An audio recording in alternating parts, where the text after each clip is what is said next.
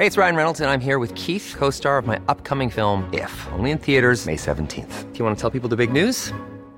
All right, I'll do. Sign up now and you'll get unlimited for $15 a month in six months of Paramount Plus Essential Plan on us. Mintmobile.com slash switch.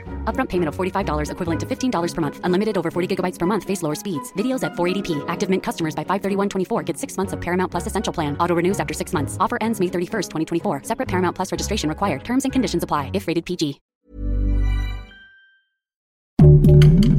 Heraldo Podcast. Un lugar para tus oídos. ¿Sabes qué es el Plan Sonora y qué busca México con él? Aquí te lo contamos. Esto es Primera Plana de El Heraldo de México.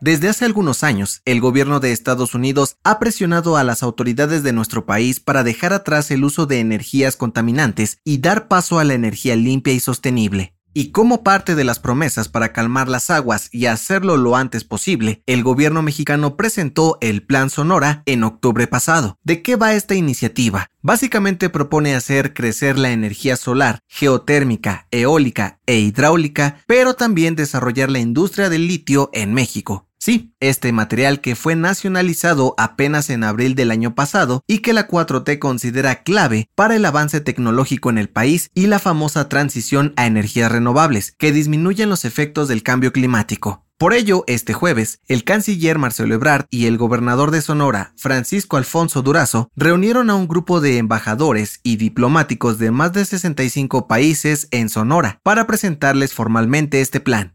Ebrard y Durazo les dieron un buen tour por la central fotovoltaica de la CFE, que se construye en Puerto Peñasco, y ahí invitaron a todos los gobiernos a ser parte e invertir en el proyecto para sumarse a la transición energética. El presi López Obrador no se quedó atrás y extendió la invitación a extranjeros para que se asocien con Litio MX para explorar y explotar el material en nuestro país. ¿Será que alguno le entre a la propuesta? Gracias por escucharnos. Si te gusta Primera Plana y quieres seguir bien informado, síguenos en Spotify para no perderte de las noticias más importantes. Ni en medio del océano la delincuencia nos deja en paz. Y es que, tal y como si fuera una película de Hollywood, las plataformas petroleras de Pemex son constantemente amenazadas y hasta robadas por piratas.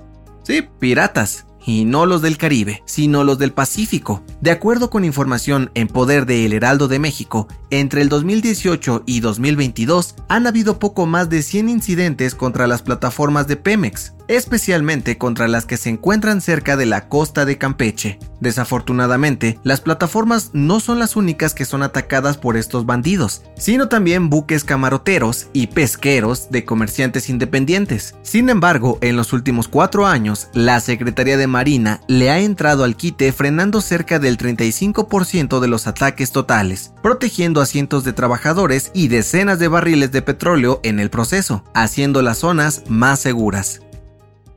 En otras noticias, luego de que el canciller Marcelo Ebrard dio a conocer que Elon Musk busca abrir una planta de Tesla en México, se reveló que Nuevo León intentará competir contra los alrededores del aeropuerto Felipe Ángeles para que se instale en su estado. En noticias internacionales, ¿estás planeando un viaje? El gobierno de Hong Kong anunció que regalarán 500 mil vuelos para turistas de todo el mundo para marcar el fin del aislamiento por COVID-19 y reactivar la economía del país. ¿Te animas a ir? Y en los deportes, de acuerdo con medios internacionales, los Pumas de la UNAM exigirán a Dani Alves una indemnización de 5 millones de dólares por violar una cláusula de conducta estipulada en su contrato al ser acusado de abuso sexual en España. La defensa del futbolista brasileño no se ha pronunciado al respecto. El dato que cambiará tu día. Seguro te ha pasado. Conoces a alguien en una reunión o en la oficina y tan solo unos minutos después ya se te olvidó su nombre. Bastante incómodo, ¿no? ¿Sabes por qué nos pasa esto? De acuerdo con expertos en neurociencia y psicología de la Universidad de California, cuando conocemos a alguien nuevo, nuestro cerebro suele distraerse tanto pensando en dar una buena impresión o mantener la plática, que ignora información nueva por considerarla irrelevante, como los nombres o hasta caras de las personas. Según los expertos, si quieres evitar pasar una vergüenza, la mejor solución es repetir un par de veces el nombre antes de seguir con la charla, o si no, simplemente volver a preguntar cómo se llama. Yo soy José Mata y nos escuchamos en la próxima. Esto fue Primera Plana, un podcast del Heraldo de México. Encuentra nuestra primera plana en el periódico impreso, página web y ahora en podcast. Síguenos en Instagram y TikTok como El Heraldo Podcast y en Facebook, Twitter y YouTube como El Heraldo de México. Hasta mañana.